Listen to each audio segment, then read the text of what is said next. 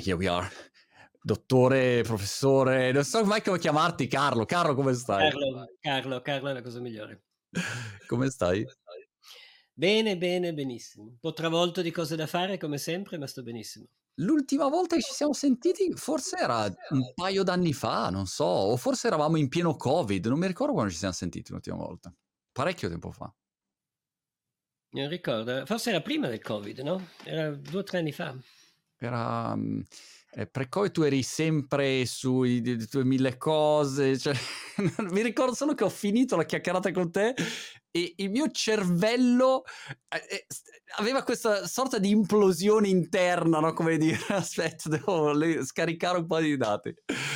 Eh, ma perché io faccio sempre troppe cose, questo è il problema della mia vita. Mi occupo di fisica, mi occupo di filosofia, mi occupo di storia, entro nei dibattiti politici, discuto, mi occupo della guerra. Adesso ho fatto anche una canzone rock, ma quella non l'ho fatta io. Oh, questa, questa, mi mancava la canzone rock, ma tipo l'hai scritta tu, l'hai fatta scrivere a ChatGPT o questi nuovi sistemi di AI che dici scrivi la canzone rock e lui vrr, scrive tutto. No, in realtà non è una cosa che ho fatto, è un regalo che mi sono trovato, perché io sono stonato con una campana incapace di, incapace di suonare, ma un gruppo rock fantastico che amo, senza che io lo sapessi, i Bella Donna, non so se li conosci, sono bravissimi italiani, hanno um, registrato un pezzo Mhmm, hanno fatto un pezzo bellissimo che si chiama uh, Nothing uh, Shines unless, uh, unless, It Burns, niente brilla a meno che non bruci, um, in cui tra l'altro c'è una, una nelle, nelle c'è un verso che parla dei buchi bianchi, che è il nome del mio ultimo libro, oh. e hanno usato la mia voce, hanno preso dei pezzi, campionato di pezzi della mia voce e usato dentro, dentro, il pezzo. E all'inizio non avevano coraggio di chiedermi il permesso, e poi invece per una strana cosa di una conoscenza comune, insomma un amico mi ha detto, senti ma... Eh, ti dispiacerebbe se loro facessero questa cosa? Io ho detto scherzo, mi dispiacerebbe. Perché adesso c'è una fantastica canzone rock che ti consiglio, in cui c'è Carlo Rovelli fra i uh, voci wow. solista. Ma è incredibile. Peraltro ho visto adesso con tutti questi sistemi di AI che fanno voice cloning e poi, poi come dire... Non ti so fanno dire quello che vuoi e poi ah. ti fanno dire quello che vuoi. Qualunque cosa. ho visto una canzone can- di Eminem dove però lui non è che l'ha cantata lui. Non lo so, come lo vedi questo scenario dal tuo, diciamo, punto di vista dove hai questi sistemi così in, in veloce avanzamento, ecco. Ma io penso che sono, siano meno drammatici di quello che ci sembrano, poi ci, ci abituiamo. Secondo me l'arrivo del, so, del, telefono della stampa ha fatto più, ha cambiato di più che non, che non, queste cose qua. Ovviamente ci dobbiamo abituare alla tecnologia nuova che arriva, imparare, imparare cose nuove. Per esempio, imparare che se vediamo la faccia di uno che dice delle cose, non è detto che sia lui, potrebbe essere una cosa falsa eh, costruita. Ma secondo me, come dire, viviamo un, nell'immagine che siamo travolti da un aumento di tecnologia pazzesco. Ma mia nonna che nella sua vita ha visto comparire le automobili, la televisione e gli aeroplani, ha visto più, più cambiamenti di noi. Giusto. No, no, questo è vero. Una cosa che mi interessa particolarmente al momento è l'uso della voce in AI proprio per leggere gli audiolibri, perché avevo letto l'audiolibro di un mio libro eh, tempo fa, 250 pagine di dolore. Non so se hai mai letto i tuoi audiolibri, una fatica a leggere il libro proprio, primo perché mi odio leggendomi penso ma chi è questo coglione? No? Questa è la mia reazione principale. E poi una fatica, cioè leggere è veramente difficile, leggere bene, poi capisci i grandi doppiatori perché sono veramente bravi, cioè è difficile leggere. E poi lunga, lunga, e invece lì, tac, faccio con la voce, schisci un bottone, questo legge gli audiolibri, questo mi e sembra... come è venuta? È venuta bene? Malissimo. No, non l'ho ancora fatto io, quello con la mia voce vera è venuto malissimo. No, Quindi... ma quello automatica, quello che legge di sé. Allora, quello automatico non l'ho ancora provato su di me, ah. perché in genere ho visto, al momento funziona, mi sembra molto bene sulla lingua inglese. Mm. Italiano ancora alcuni siti, mi sembra ci sia uno che si chiama Resemble, eh, ce ne sono vari che lo fanno, eh, però ancora è, è, da testare. Però la direzione sarà quella lì. Eh, non lo so, tu hai mai letto i tuoi libri Io ho letto i miei libri, ne ho letto uno, due, anzi uno in inglese e uno in italiano per fare un Mm. audiolibro e come dici tu ho sofferto le pene dell'inferno, anche perché per colpa mia ho detto no, ma io ho poco tempo, facciamolo tutto di fila, Ah, wow. Per cui due giorni chiusi dentro uno studio di registrazione alla fine volevo farmi di eroina, non ne potevo più, era, era- era infernale. E poi il risultato, come dici tu, eh, secondo me è carino chi ascolta avere la voce dell'autore, non è, non è brutto, perché è come Sì. che ti parlassi direttamente. E quindi sono contento di averlo fatto così. Però un altro dei miei libri è stato letto da Benedict eh, Cumberbatch. la- la- la- Vabbè. e quando ho Meno male. sentito la sua voce mi sono vergognato di cosa facevo io, ovviamente, perché c'è un'altra cosa. Lui è Saper incredibile. fare quella cosa lì, e come lo sa fare lui, è tutt'altro. Il risultato è tutt'altro. Incredibile. Senti, ma come fai a mm, fare più cose insieme? Perché io ne faccio una e male e tu invece riesci a farne tante bene nelle tue varie passioni e interessi. Hai, come dire, delle categorie mentali dove dici, ok, filosofia, brrr, metto tutto qua e, e- e quando passo da una all'altra mm, riesco a dimenticare il resto e a conce- Come funziona? Non lo so, non lo so se le faccio tutte bene, forse qualcuna più bene, qualcuna più male. Ehm, io ho dalla mia, credo che mh, forse eh, l'unica, mh, come dire, eh, l'unica virtù che ho è ho, ho una grande capacità di concentrazione. Quando faccio una cosa riesco a ovunque, in aereo, nei momenti liberi, quindi questo mi permette di fare, di fare molte cose, di scrivere, di, di- di- A me è capitato di andare a un concerto rock che non mi piaceva e con un frastrone infernale tirare fuori un, un taccuino e fare dei conti di fisica tranquillo come se il resto del mondo fosse, fosse sparito. Fantastico questo. Quindi ho questa capacità di concentrarmi, però non è che cerco di separare le cose, anzi, eh, direi che è un po' il contrario. Mm, cerco sempre di mettere insieme le cose. Quando mm, leggo un, un testo di filosofia mi chiedo, ma non è che questo mi può essere utile per la mia, per la fisica? Quando faccio un conto di fisica mm, mi chiedo, ma quali sono le... Cosa, cosa co- coinvolge questo sulla mia visione del mondo? Cerco, mi si lega tutto un po'. E quando faccio delle cose molto disgiunte fra di loro, per esempio quando mi occupo di politica e Mm. poi, e poi mi occupo di, di- di buchi neri e buchi bianchi, mi sento un po'... mh, non lo faccio volentieri, mi sem- vorrei poterle eh, connettere, ma ci sono cose che non si connettono. Beh, la politica è un bel buco nero da un certo punto di vista, insomma, Sì, si connettono, certo, si connettono metaforicamente. La politica è un buco nero orrendo dove ci facciamo del male tutti i giorni, sì.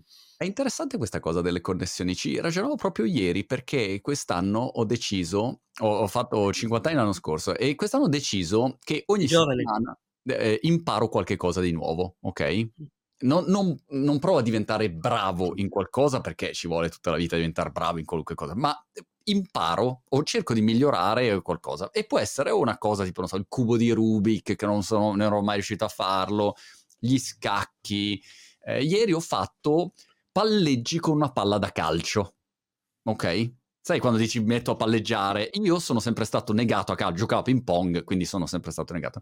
E sono andato sul luogo di Ma- Maria Brighton dopo quattro giorni di allenamenti a vedere quanti ne facevo. E Come Messi, 300 di fila senza mai... ne ho fatti 97. Che è Caspita! stato... Ma alla fine non ci credevo. Sai quando dici non, non ci posso credere? Eh, caro, io sono negato al livello che quando quattro giorni fa ho preso la palla per fare il primo palleggio, sono andato in giardino, ho fatto rimbalzare la palla, ho dato il primo calcio e la palla è andata dal vicino. Cioè questo è il mio livello di pre... Per cui è incredibile come con poco um, uh, tempo dedicato, comunque uno già può essere meglio della stragrande maggioranza delle persone che magari il cubo di Rubik non lo sanno fare perché non hanno dedicato 10 ore di tempo a capire. meglio.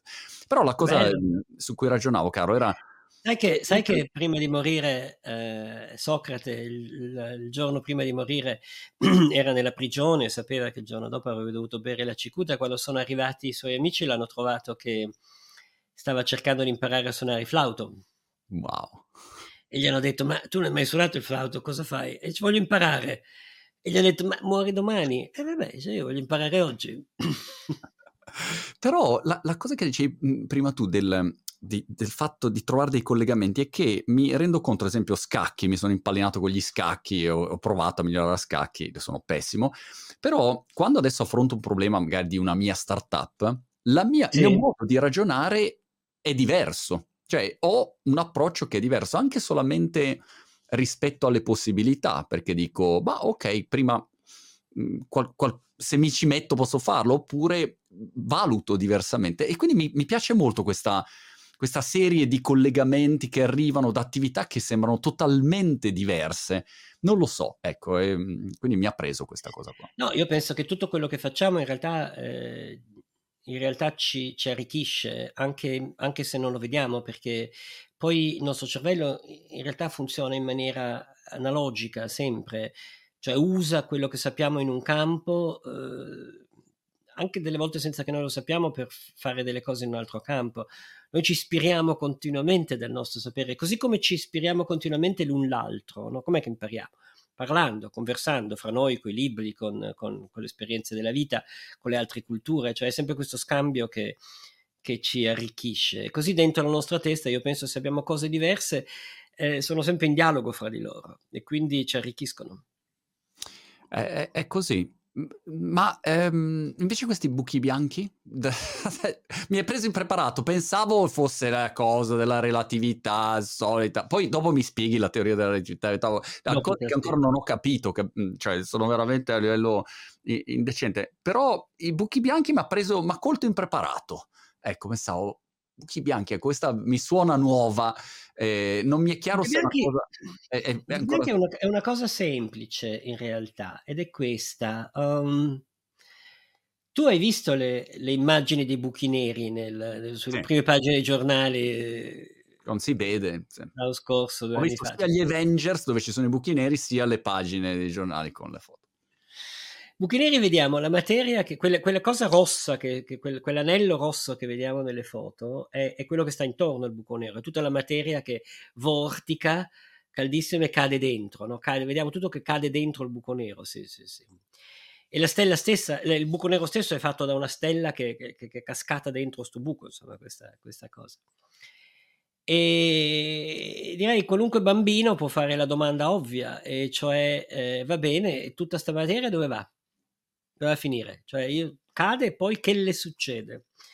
E questa è la domanda eh, che ha guidato la mia ricerca negli ultimi, negli ultimi 3-4 anni o 4-5 anni, esattamente questa cosa qua, perché le teorie di, di, di, fisica su cui ho lavorato per tutta la mia vita dovrebbero aiutarci a risolvere questo tipo di, di, di, domande. Una domanda simile, molto collegata, è questa.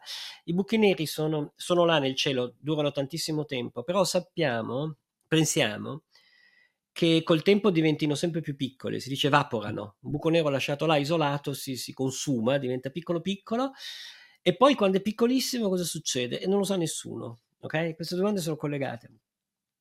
La risposta eh, a entrambe le domande che, che è emersa dalla, dalla, dalla scienza che faccio, è che se tu entri dentro, eh, scendi fino in fondo, cioè come una specie di imbuto eh, che si stringe eh, come un, un, lungo tubo che diventa sempre più stretto, tu sei schiacciato in questa cosa qua e quando è molto piccolo attraversi una zona quantistica, cioè continua l'evoluzione in qualche maniera e ti trovi in una specie di rimbalzo, cioè questa cosa si riallarga, si riallarga e, e, e, si riaccorcia tutto quello che era cascato dentro e esce. E questo specie di buco nero al contrario, invece che tutto entra, tutto esce, è un buco bianco. Quelli okay. sono i buchi bianchi. E visto da fuori, se tu sei fuori, vedi la materia che cade, vedi questo buco che diventa via più piccolo e poi pian pianino vedi che comincia a uscire le cose invece che entrare. Quindi è diventato un buco bianco da cui le cose, le cose cominciano, cominciano a uscire. E, ehm, e tu mi hai detto prima, eh, c'è la relatività generale, la relatività, una, una, una, lezione di relatività. La lezione di relatività più, sem- più di base è questa, che il tempo non passa alla stessa velocità per tutti. Cioè, eh, il tempo per me e per te sta passando a velocità leggermente diverse, non ce ne accorgiamo perché è minima lo, lo, lo scarto. E più vai vicino a una massa, più vai giù, eh, più il tempo passa lento. No? In montagna il tempo passa un po' più veloce che, eh, che in pianura, perché quando vai in montagna poi torni giù, tu hai vissuto un po' di più di che è rimasto giù. Nel buco nero il tempo passa lento, lento, lento, lentissimo, lentissimo, lentissimo. Allora cosa succede? Che quando tu entri nel buco nero, arrivi fino in fondo, in poco tempo, rimbalzi, torni fuori, esci dal buco bianco per te è passato poco tempo. Ma io che sono fuori, ti vedo, il tempo è molto, molto, molto dilatato perché ti vedo come rallentatore. Per cui ti vedo entrare e uscire dopo un miliardo di anni. Per te è passato pochi secondi, per me è un miliardo di anni. E questo, quindi il buco nero è, se questa storia è vera, eh, uno schiacciarsi di cose che poi rimbalza, esce dal buco bianco, visto da fuori al rallentatore. Ok. Ma questa, Carlo, è, diciamo, una teoria basata su calcoli matematici, um, osservazioni. De, de, de, come si arriva a questa teoria? Eh, dunque, um, non sappiamo se è una storia vera questa che ti ho appena raccontato. Potrebbe essere, io ci spero e penso che sia plausibile, ma non lo sappiamo. E eh, se ci pensi siamo un po' nella situazione uguale in cui si era con i buchi neri quando io ero studente. Allora c'erano delle, delle equazioni scritte da Einstein che sembravano funzionare in certi campi e sembrava che prevedessero l'esistenza di buchi neri. Ma eh, nessuno li aveva ancora visti, per cui cioè, finché non li hai visti è possibile, è plausibile, ma eh, bisogna vederli per, essere, per mm. essere convinti. Poi nei decenni successivi i buchi neri si sono visti, eh, sem- sempre di più, cioè, sono accumulate eh, osservazioni che non si possono spiegare se non con, esattamente con questa, con questa, teoria dei buchi neri. E per i buchi bianchi è la stessa cosa, cioè ehm, non li abbiamo visti, eh, non siamo sicuri e eh, ci sono delle, delle teorie. Eh, come nascono le teorie? Nascono il tentativo di mettere, di rendere in maniera plausibile tutto quello che sappiamo fin qua, diciamo, di costruire uno schema coerente, matematico, ma anche di pensiero, per, in cui quello che sappiamo sulla natura stia bene insieme. Io ho lavorato per anni alla teoria della gravità quantistica in cui si combinano i risultati di Einstein nella meccanica quantistica e cercavamo poi un modo di applicare questa teoria, cioè ok, abbiamo questa teoria, adesso vediamo se c'è una, qualcosa del mondo che possiamo spiegare. E questa domanda, cosa succede dentro il buco nero, è proprio la domanda tipica eh, che una teoria come quella su cui ho lavorato per tanti anni poteva spiegare. Per cui l'applicazione della teoria dà questa previsione. Adesso bisogna controllare, fare i conti eh, e poi soprattutto andare a cercare delle conferme e io spero, per morire, che qualche conferma tornerà e che potremmo dire, come dicevamo prima, ah, chissà se ci sono i buchi neri, adesso li vediamo, potremmo dire, ah, ecco, abbiamo dell'evidenza che ci sono i buchi bianchi. Le conferme eh, le trovi mh, tramite, diciamo, delle, delle immagini? Tramite delle osservazioni, ci sono varie possibilità, per esempio eh, l'ultimo lavoro che ho finito eh, qualche settimana fa, due, eh, studiamo come esce dai, dai, buchi bianchi le cose, quindi il tipo di radiazione che deve uscire, quindi con la speranza che poi fra le tante cose che osservano gli astronomi quando guardano il cielo, perché dal cielo ci arriva di tutto, molte cose che capiamo e molte cose che non capiamo. E quindi magari fra le tante cose che si vedono nel cielo si può riconoscere, ah ecco, quella è esattamente la cosa prevista okay. dalla teoria che esce dai buchi bianchi. Un'altra possibilità, anche questa è un'idea, non sappiamo se, se è giusta o non è, è che li abbiamo già visti e che è quel, una parte almeno di quella che chiamiamo materia oscura. La materia oscura è, è una, una, strana cosa che c'è nell'universo, mol, molta, molta, molta, più che la materia normale, che sappiamo che c'è perché vediamo i suoi effetti sulla gravità, vediamo che le cose cascano verso la materia oscura, eh, però non fa luce e non la, non, non la si vede. E eh, potrebbe essere che magari una parte di questa materia oscura siano questi tanti piccoli buchi bianchi che volano okay. nel cielo, non abbiamo ancora visto. Ma quale sarebbe, scusa se, se, vado nel pratico, diciamo, il vantaggio di, di, questa teoria? Nel senso, qual è la conseguenza di, di, questa teoria? Nel momento in cui è confermata, dice ok, abbiamo evidenze effettivamente e ci sono questi buchi bianchi. E, e quindi qual è l'impatto? Quali, quali, sono le conseguenze principali che, che deriverebbero dalla reale esistenza di questi buchi bianchi? Una che io sarei molto contento. Esatto. Beh, questo mi sembra già fondamentale. Io mi accontenterei già di questo.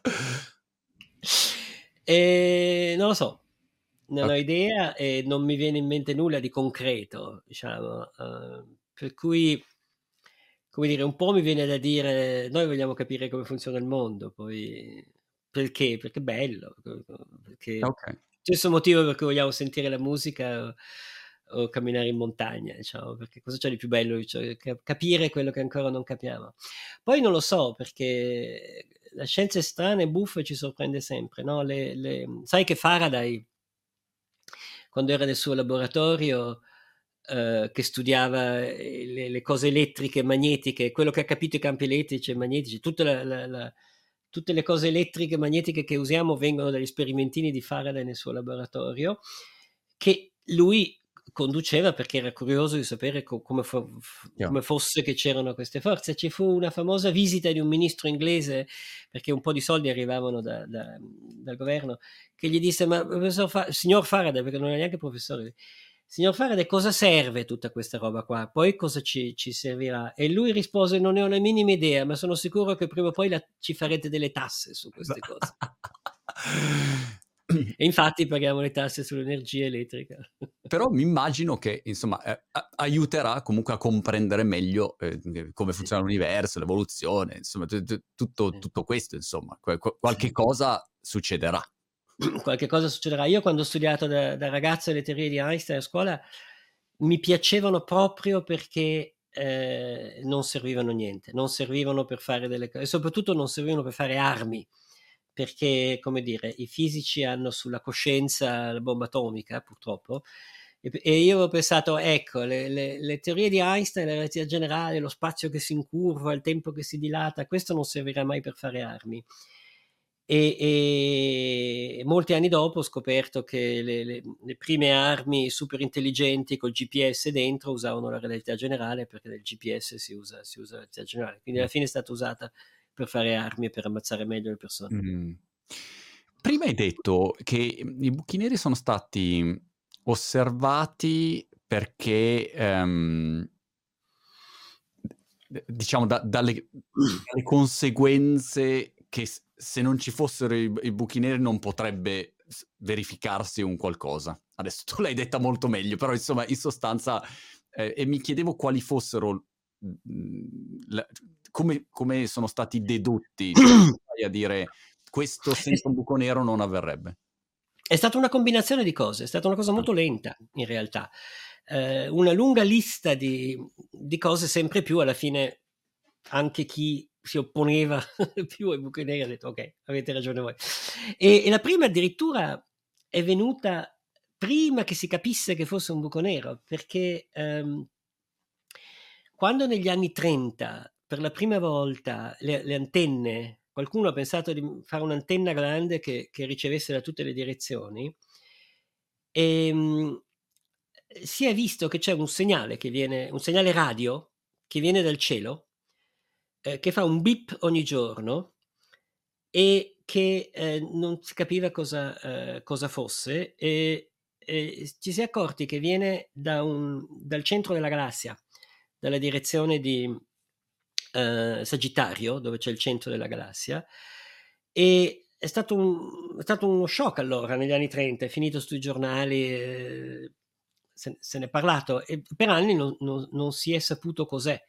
Oggi si sa cos'è, il, gra- il, grande buco nero del centro della galassia che fa esattamente quella cosa lì.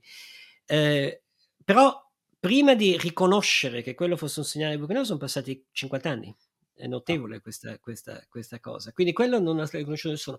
Poi è successo che la prima e, cosa e, che si è vista... E scusa Carlo, ma questo, questo ding che, che arriva, cioè, come è generato?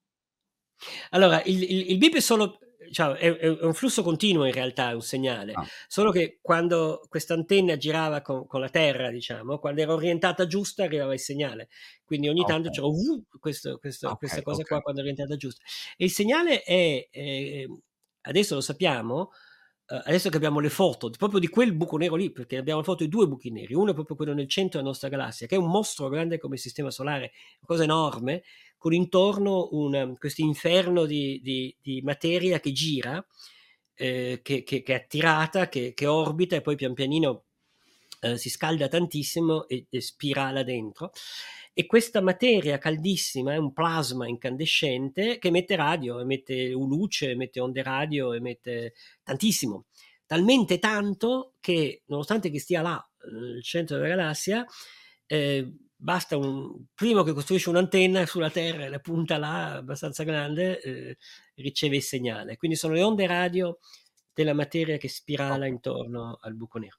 Poi è successo negli anni 70 che eh, eh, la prima volta si sono cominciate a vedere delle, um, delle stelle, spesso le stelle sono a coppie, tantissime stelle sono a coppie che girano una intorno all'altra, molte, il Sole no, da solo, ma tante stelle sono, sono due che orbitano una intorno all'altra. E qualcuno ha notato che ci sono delle stelle che chiaramente orbitano intorno all'altra, perché si vede che fanno così, ma non c'è l'altra.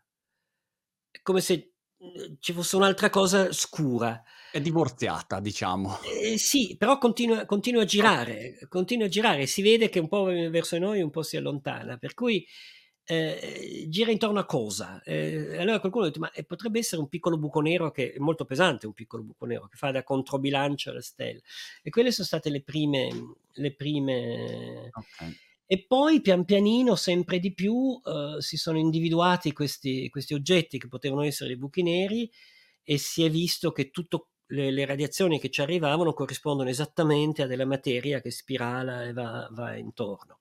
Poi finalmente ci sono state le onde gravitazionali, quello è stato il colpo determinante perché eh, due, buchi, due buchi neri possono cascare uno dentro l'altro, un, girare intorno all'altro e poi, e poi, unificarsi.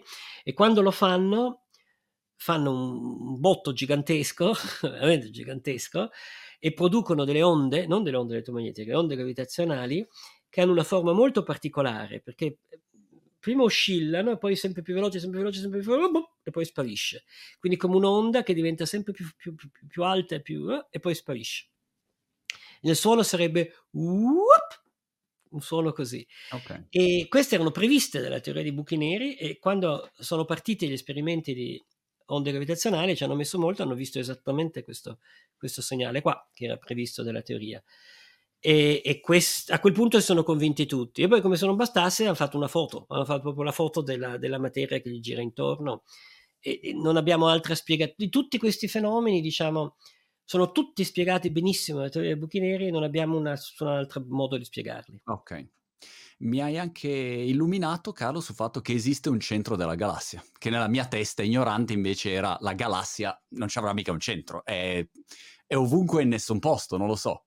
Eh no, la galassia è un grosso disco, un enorme disco mm. eh, che sta ruotando lentamente e eh, è fatto di 100 miliardi di stelle come Sole più o meno. La grande maggioranza hanno dei pianeti intorno che girano e noi siamo abbastanza alla periferia, noi siamo, non siamo importanti, siamo al Tiburtino terzo, diciamo, de, de, de, della, della, della, galassia. E, e, e, quindi diciamo, bisogna rispettare il Tiburtino terzo, noi siamo tutta quanta la Terra. E, e, più si va in centro, più c'è densità di stelle. Nel centro c'è, c'è di tutto, cioè nel centro c'è molta, sono grandi nubi di polvere, c'è molta struttura. E nel centro-centro c'è questo buco nero mostruoso, ha una massa che è 4 milioni di volte il Sole. Mm. E dove continua a cascare roba dentro. È il eh, centro della galassia. Ok. E, e se tu guardi, non so se tu conosci un po' le costellazioni nel cielo, Sagittario, se lo riconosci, mm. più o meno lì c'è il centro della galassia. Okay. Nelle notti d'estate molto chiare si vede la Via Lattea, no? La Via Lattea Ma... è, è, è, è, la galassia vista, vista, di lungo. Quello che mi sfugge, Carlo, è, è cioè perché quello è il centro? Perché si è, si è, stabilito che quello è il centro della galassia? Perché attira a sé, diciamo, uh, a questo buco nero che attira dentro di sé tutto... No, perché abbiamo una galassia è questa grande isola di stelle, no? 100 miliardi di stelle, ma che non è l'unica nel, nel, nell'universo. Uh, è una delle tante a sua volta, è una, e ci sono, e ci sono uh, 100 miliardi, forse più, forse milioni di galassie nel, nel, nell'universo. La più vicina è quella di Andromeda. Quindi immaginare questi 100 miliardi di stelle che fanno un, una nuvola di stelle, poi un immenso spazio vuoto intergalattico mh, eh, enorme e poi altre galassie e queste altre galassie poi ci siamo accorti che sono come la nostra, diciamo, sono, okay. sono molto simili e Andromeda in particolare che è la più vicina. Andromeda si vede addirittura ad occhio, nudo nelle, nelle, Bisogna avere una buona vista, bisogna essere meglio in montagna, una giornata molto limpida, secca e molto scura, senza luna, e Andromeda si vede, una, una, non è una stella, è un, una nuvoletta bianca piccolina piccolina nel cielo, con un, canocchia- con un binocolo si vede, si vede, bisogna sapere dov'è, bisogna, bisogna andare a cercare. E, ehm, e quella è una, è, una, è una galassia come la nostra, sono 100 miliardi di stelle anche là, più o meno la stessa taglia, e si vede come è fatta, e la nostra è fatta proprio un disco, un disco che ruota, un disco che ruota è un centro, non è Chiaro. un centro nel senso più semplice, diciamo. Devo aggiungere alle cose che devo imparare settimanalmente anche un po' di, no, fisica, di, di astro- astronomia galattica. Eh, questa forse magari eh, non, non, farebbe male aggiungerla. Stamattina ho portato, eh, Carlo, um, mio figlio a scuola eh, di 13 anni, uno dei miei figli, e due suoi amici. E um, ho detto, vabbè, sai, per i 13 anni che non, si, si, è lì un po' in silenzio, però per un po' il silenzio ho detto, ah, guardate, sapete la risposta a questo test? E gli ho fatto uno di quei test stupidi che si fanno online, no? Un po' di, di logica. Gli ho detto, allora, se un mattone pesa un chilo più mezzo mattone, quanto pesa un mattone? Ok? E ho fatto questa domanda. E la cosa che mi ha molto colpito è che, eh, vabbè, mio figlio la sapeva già, i suoi due amici, uno ha cominciato a um, calcolare e, ha cominciato, e, e parlava, diceva oh, x uguale x, co- così, no? È passato subito, ha switchato su modalità uh, equazione. E l'altro invece uh, a buon senso ragionava, ok? Quello a buon senso ha ciccato clamorosamente e quello uh, che si è messo diciamo, a fare il calcolo subito ha detto il risultato giusto. Tra parentesi, è due chili, lo dico non per te, ma lo dico per chi, per chi è in ascolto. Io ho, ho, ovviamente ciccato, come ti puoi immaginare, quando mi hanno fatto questo testo, ho cominciato a dire ma più o meno mi sembra che... tutte queste robe qua.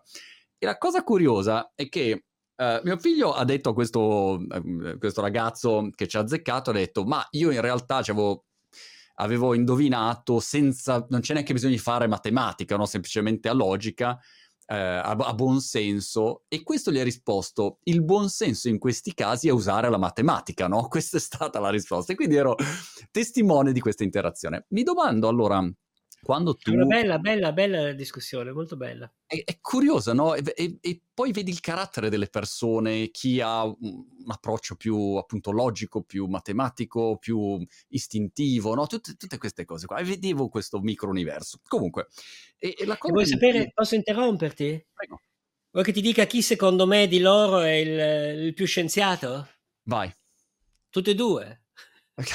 Ecco, vedi, questa era... Perché la mia domanda è questa, cioè che cosa ti serve eh, per, per, riuscire a risolvere, a risolvere o, o comp- a sviluppare queste teorie? Cioè, quanto devi essere attinente al, al calcolo e tutto, e quanto invece c'è quel momento così un po' diverso Tutte e due serve, perché guarda, eh, diciamo, eh, sono due cose. Prima di tutto, la gente che fa scienza è diversissima gli uni dagli altri.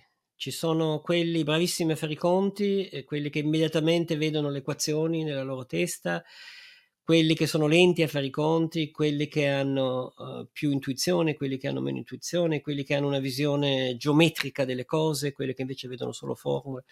Cioè, eh, e, e, ognuno fa il suo ruolo, come dire, ognuno ha le sue, le sue, le sue capacità. Anche i grandi scienziati si, sono molto diversi proprio, proprio, proprio in questo. Ma anche proprio per fare scienza, eh, come dire, se, non, se alla fine non si fanno i calcoli precisi, non sei mai sicuro quindi rischi di dire delle stupidaggini. Però d'altra parte Feynman, che forse è stato il più grande scienziato della seconda metà del XX secolo, diceva io non inizio mai a fare un calcolo se non so già qual è il risultato. Mm. E, e, lo capisco molto bene, perché fare i calcoli di per sé eh, eh, può essere fuorviante, eh, bisogna avere l'intuizione di cosa, di cosa succede. No? Se, se tu dici un mattone più mezzo mattone fa 2 kg, ok? Noi possiamo scrivere x più mezzo, tu, quello che vuoi. Ma se tu non vedi chiaramente, pensa a un mattone, pensa a mezzo mattone, mezzo mattone più un chilo, ok? Bingo, eh, lo, quando l'hai visto con i tuoi occhi, chiaramente, quello è solido, è molto eh. solido. Quindi da un lato eh, l'intuizione ti permette di vedere le cose e ti permette di vedere le cose senza calcoli prima. Dall'altro poi i calcoli servono perché ciò nonostante ci si sbaglia, l'intuizione sbaglia. Quindi mm. insomma eh, la scienza va, va, un po' intuizione, un po' logica, un po' questo, un po' quello. La scienza è come tutte le attività umane, si fa a spanne. A spanne. Peraltro Feynman, g- grande Richard, avevo letto due libri da ragazzino, uno era Stai scherzando Mr. Feynman e l'altro è Che ti importa quello che dice la gente e mi era molto piaciuto perché aveva questo insomma, tono comprensibile, scherzoso, sì. saggio, ispirazionale. Mi, eh, eh, i, I Buchi Bianchi, il tuo nuovo libro, diciamo è un libro per tutti o è un libro più per comunque chi già ne sa di questi argomenti è più, diciamo, tecnico. È, libro, è il mio libro più per tutti eh, okay. di, di, tutti quanti i libri che ho scritto, perché io ho scritto le, le sette brevi lezioni, che era un libro destinato a tutti, eh, e che tanti hanno letto, e poi però dopo le sette brevi lezioni, eh, i libri successivi che ho scritto, L'Ordine del Tempo, Helgoland, eh, sono molto più densi, più densi, più, più, per un pubblico più ristretto, come dire, per un pubblico che, che, vuole fare più uno sforzo per andare a vedere le stranezze della, della... Però dopo aver scritto questi due libri un po' più pesanti mi sono anche detto basta di cose pesanti, voglio tornare un, un po' a una scrittura leggera, poi una scrittura anche più personale. Eh, Buchi Bianchi è un libro che si legge in mezz'ora e si, si legge oh, rapidamente, wow. un po' come le sette lezioni, ed è Attenzione perché non è un vero libro di divulgazione, no? Perché se fosse un libro di divulgazione dovrei raccontare cose che sappiamo. Di sicuro, buchi bianchi non sappiamo se ci sono. Mm. È, un, è un racconto anche personale di che cos'è fare scienza, cosa vuol dire cercare di vedere là dove non vediamo ancora, cercare di immaginare.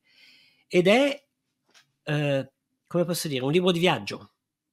Mm. È un, un, un, un, diario di viaggio o un travel log, come dicono gli inglesi, perché è il racconto di questa avventura di ricerca che è aperta, non è ancora finita, ma è anche scritto come il racconto del viaggio mentale di entrare dentro il buco nero, entrare all'orizzonte degli eventi, andare giù, vedere cosa c'è dentro, descrivo cosa succede all'orizzonte, queste distorsioni dello spazio e del tempo, la forma dello spazio interna, poi arrivare in fondo, attraversare la, la, il passaggio da, dal nero al bianco e poi che cos'è dall'altra parte e, e, e l'uscita. Quindi lungo, lungo il, il, libricino si segue questo percorso, che è il percorso eh, mio di ricerca. Mi sono chiesto cosa succede qui, cosa succede qui, cosa succede qui. Fino a un certo punto servono le equazioni di Einstein, ci dicono cosa succede, poi, non, poi serve la gravità quantistica che è meno, molto meno eh, come dire, confermata dall'esperienza e quindi più incerta,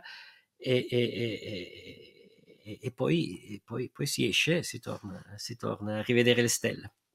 Super, super, interessante come sempre, Carlo. Hai detto percorso di ricerca. Mi dici in una settimana, quando uno dice, ok, ma Carlo Rovelli, poi che fa? Cioè, quando devi fare queste ricerche, che cosa fai? Ti incontri con i tuoi collaboratori, c'hai un tavolo e ti, ti metti lì e dici, allora ragazzi, ragioniamo, qual, pensiamo meglio, qual è la teoria? Cioè, c- come funziona la, la, ricerca? Cioè, da, oh, praticamente nel momento in cui io ti seguissi per un mese, ti seguo per un mese, sto lì come la... La, la, stella che gira, io sono quello, la stella che non si vede, sono fermo, no? però ti seguo e che cosa vedo? Cioè, quali sono le attività principali che, che avvengono per poi arrivare a, pubblicare, ad esempio, il lavoro? Allora, sono due, direi. Una è un po' quella che dicevi tu, cioè eh, mi incontro con delle altre persone, per esempio con i miei studenti, con i miei collaboratori, e incontrarsi può voler dire proprio, allora ci vediamo alle 10, eh, cioè i fisici partono tardi, all'università ci si mette davanti a una lavagna, poi vanno avanti fino alle due di notte magari a discutere. E, e, e, ci si mette davanti a una lavagna e, e caffè e, e viene molto da solo, eh, perché poi diciamo, quando io vado al dipartimento passa uno studente, dice ah, aspetta ti devo chiedere, ci si mette lì eh, sì. eh, e cosa si fa? Si, eh, si, generalmente ci si scontra contro cose che non si riesce a fare. Okay? Come si fa questo conto? Come si capisce cosa succede qui? Uh, se questa cosa succede, perché non naturalmente succede qualcos'altro? No, non è vero, perché allora fanno dei disegni alla lavagna, scrivono delle equazioni, ci si pensa, ci si ripensa, si dice ok, adesso vado a farmi il conto per conto mio, poi torno, si dice ma guarda che quello è sbagliato mh, mm, e così via. Quindi questa è tutta una parte di collaborazione molto bella secondo me, perché mm, è un piacere anche scambiarsi le cose con gli altri. Spessissimo ci si sbaglia, quindi bisogna mm. tutti essere molto consapevoli e lo si è. molte volte dico ma no è proprio così guardate adesso vi spiego poi arrivo in fondo e qualcuno eh, e dico ah no mi sono sbagliato non era così e, e, e, questa è una parte. L'altra parte è da solo.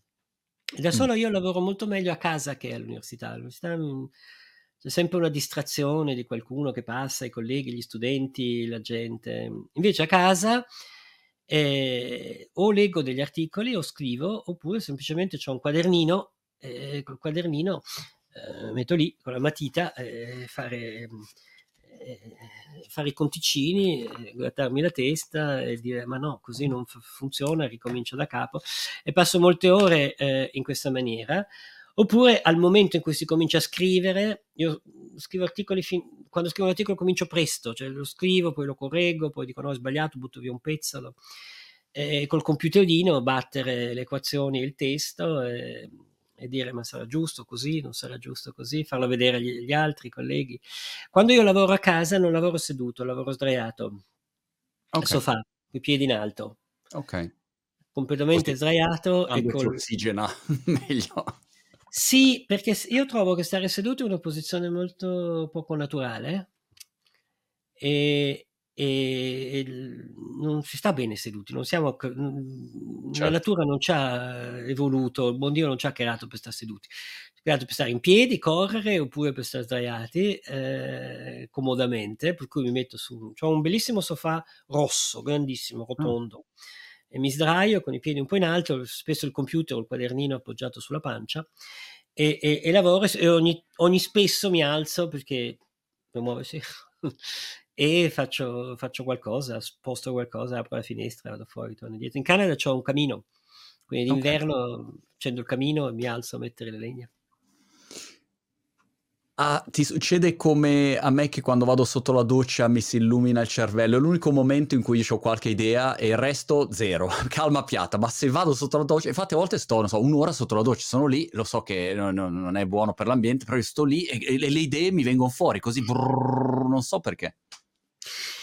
Uh, la doccia è un straordinario momento, no? Perché ti porta okay. via tutto, ti libera, è favoloso. Le docce sono un'invenzione meravigliosa. I romani hanno inventato i bagni dove anche loro.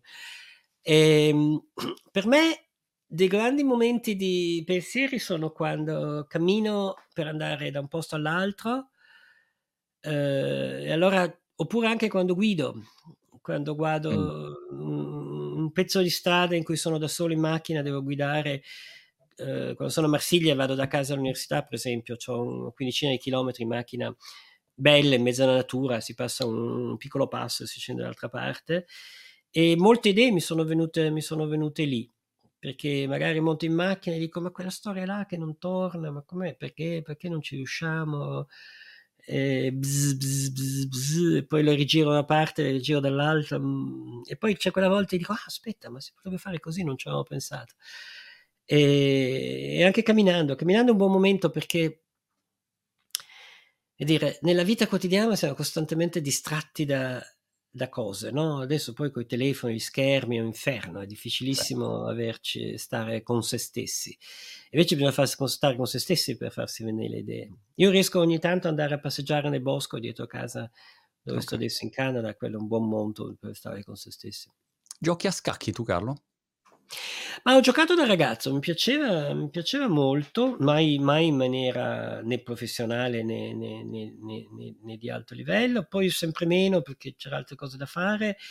E, mh, ero bravino anche, ero, ero ah, bravo, immagino, cioè, immagino per, hai... per, la, per, la, quantità di, di, quanto ho giocato, cioè, ovviamente chi, chi, è esperto mi batteva, ma, ma mi difendevo non male. E, mi piaceva, ma c'è un lato degli scacchi che non mi piaceva. Mm che è molto aggressiva come è contenuta, le regole, tutto quanto, ma perdere fa star male, bisogna vincere. C'è una cosa mente contro mente che non mi piace. Eh, mi piace molto di più quando le menti si, si, si parlano per arrivare insieme da qualche parte. E credo che sia stata una delle cose che mi ha fatto abbandonare abbandonare gli scacchi, questa competitività sfrenata che viene naturale, perché noi siamo tutti esseri competitivi, no? quindi quando ci si mette in una certo. competizione poi si...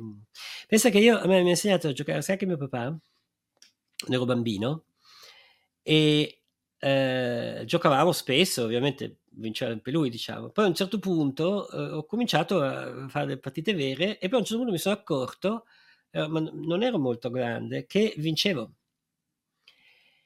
e non ci riuscivo, lo facevo perdere apposta. Ah. Perché mi dava fastidio battere mio padre a scacchi. Ah, lo facevi vincere, quindi lo, lo lasciavi vincere. vincere. Ah. Lo lasciavo vincere, sì, sì. Che mi sembrava brutto, perché uh, siamo su questo pianeta non per farci del male l'un l'altro. interessante riflessione sugli scacchi, io lo trovo molto aggressivo ora che, che ci sto giocando di più. Ah, ah tu, a te piace giocare? Guarda, ho fatto una settimana per provare a migliorare a scacchi. Ehm, partendo abbastanza da zero, ho intervistato tre campioni la campionessa italiana e due, il campione italiano in carica e l'ex campione italiano, e quindi giocando. Ma non li hai battuti a scacchi, però, non sei arrivato a battere a scacchi. No, no, no, assolutamente, nel senso, semplicemente mi hanno spiegato un po' di cose. Ehm, però mi ha preso molto, ecco, e quindi adesso ah, gioco spesso e mi, mi, arrabbio in continuazione, ecco. Certo, Questo è, è bellissimo, un gioco strepitoso, diciamo. Strepitoso. Poi è anche incredibile che, no, 64 caselline, decine di pezzi e, e un'immensità di cose, un universo. Ho, ho, un paio di cose ancora che avevo in testa che volevo una tua opinione, poi ti, ti lascio andare Carlo, ma um, tutto il mondo, diciamo, tech, non solo, sta giocando con questo mhmm, l'AI, ChatGPT, hai presente, no? Tutto questo, questo mondo qua. E ehm, ieri a un certo punto ho iniziato a smanettarci un po' e sai che hai dei prompt che puoi mettere dentro e gli, e gli dai delle, degli input. E ho cominciato a usare un prompt dove gli dico, guarda, io adesso ti dirò una mia opinione o un mio progetto. Eh, voglio che tu lo critichi eh, facendo finta di essere questa persona eh, persona uguale e gli metto, non so, Elon Musk oppure, non so, Bill Gates o, eh, o non so, posso mettere una persona. E lui a quel punto gli metto il, il tipo di progetto, immaginati, ho l'idea di questa nuova startup, com- criticamela come se fossi appunto Elon Musk e lui mi dà dei feedback. Funziona, ci sono cose interessanti che escono. Sì, devo dire che ehm, andando più specifici, eh, escono tutta una serie di osservazioni, magari, ah, un modello di business a cui non avevo pensato, e ho pensato, wow, cioè, mhmm, effettivamente questa roba, eh, a prescindere da tutti i problemi che ha, le, le, insomma, il fatto che è ancora superficiale da, da, tanti punti di vista, però mi ha fatto riflettere.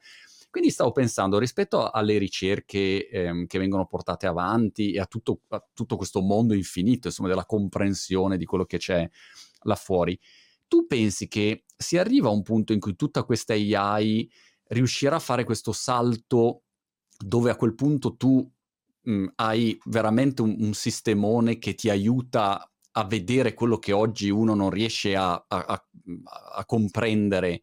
Um, lo, la vedi, diciamo, questo, lo vedi questo supporto che può arrivare um, o, o, viene usato, non viene usato? Co, co, che situazione vedi su questo fronte? Ma um, mh, diciamo, ti ho, ti ho dato una risposta un po' articolata. Sì, penso che mh, può, può, dare delle, può, può, se, se, la domanda è può arrivare un momento in cui questa cosa diventa utile, mi, non lo so, ma mi aspetto di sì, mm. perché mhmm, come dire, l'intelligenza artificiale si è rivelata estremamente utile in tante cose, diciamo, anche, anche che non ci aspettavamo, e si è rivelata capace di fare cose che non ci immaginavamo, diciamo. Eh, non so, l'arrivo dei primi motori di ricerca ha lasciato tutti sbalorditi, no? Com'è possibile che, che siano così efficienti?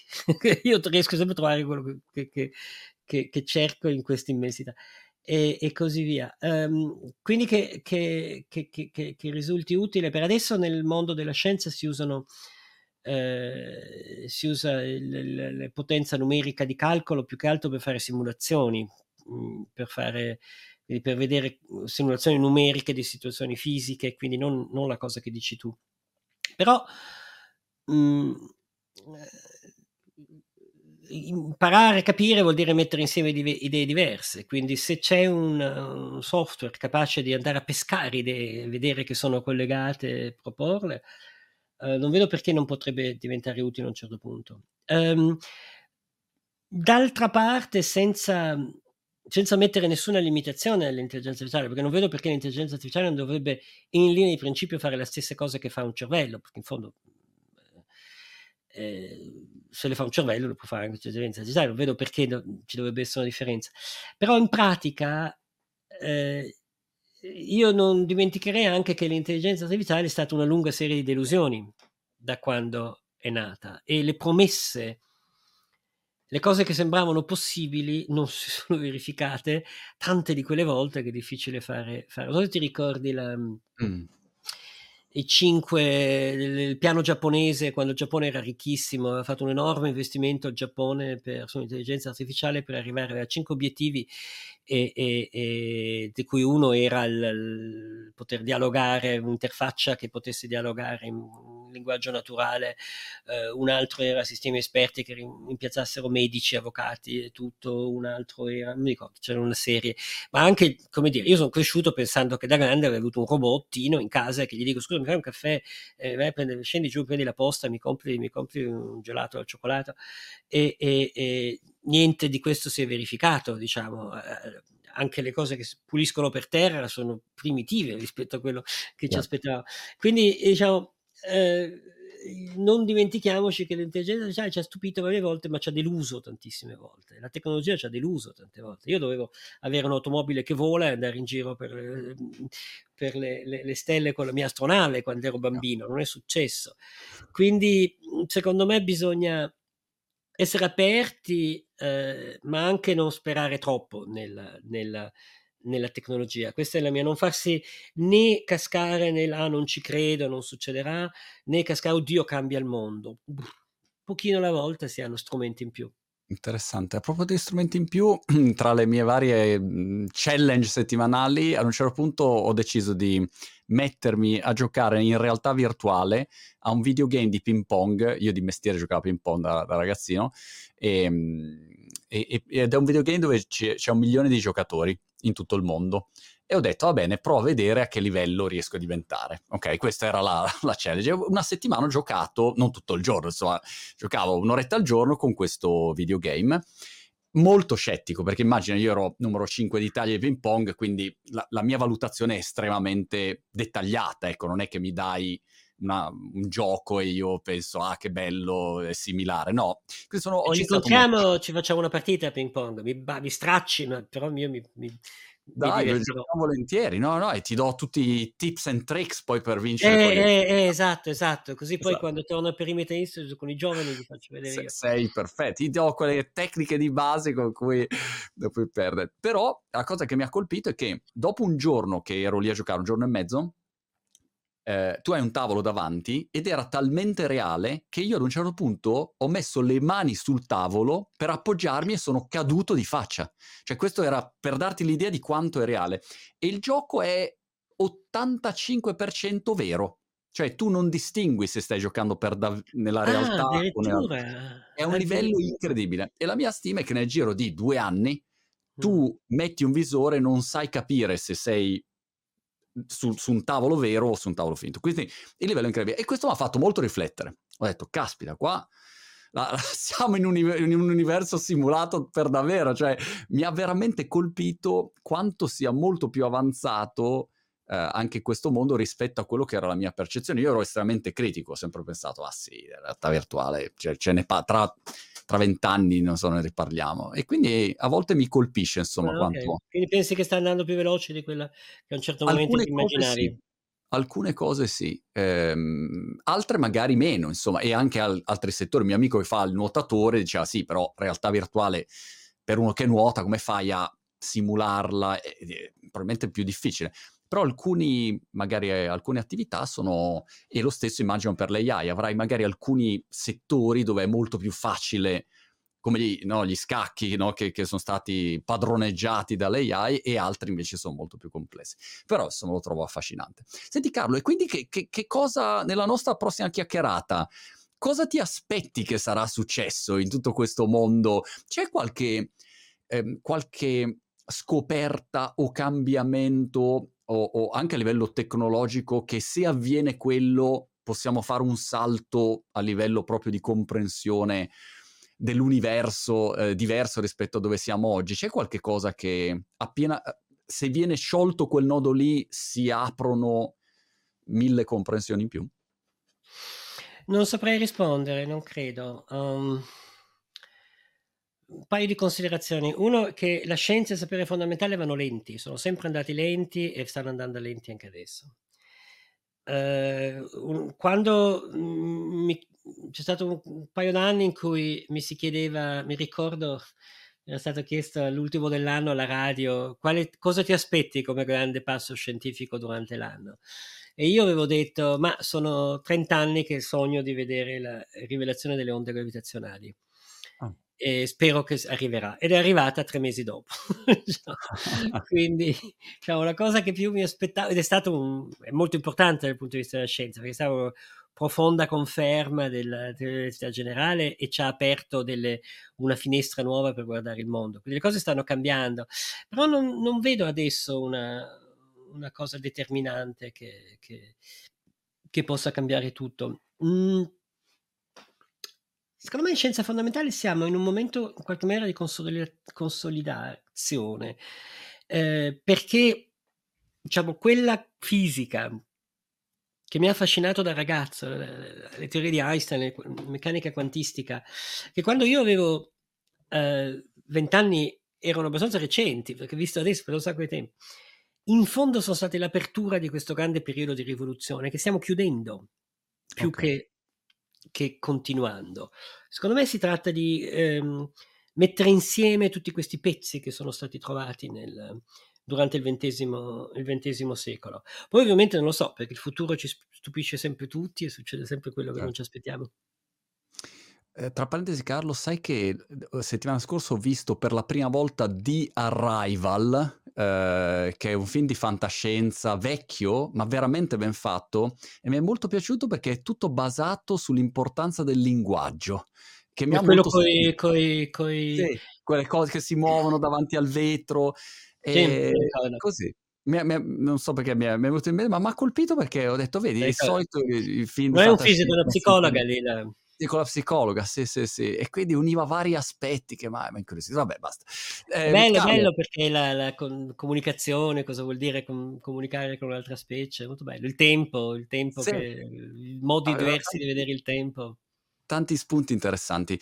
Buchi bianchi, e Carlo, eh, in bocca al lupo per tutto, ci aggiorniamo alla prossima. Io me lo leggerò perché, ecco, se mi hai detto che non, sono, non è proprio per dei lavori, perfetto, insomma, anche per uno come no, me. Eh, le leggono tutti, è super leggibile, diciamo. Fantastico. Si legge in mezz'ora e, ed è, ed è un, un, un libro di viaggio.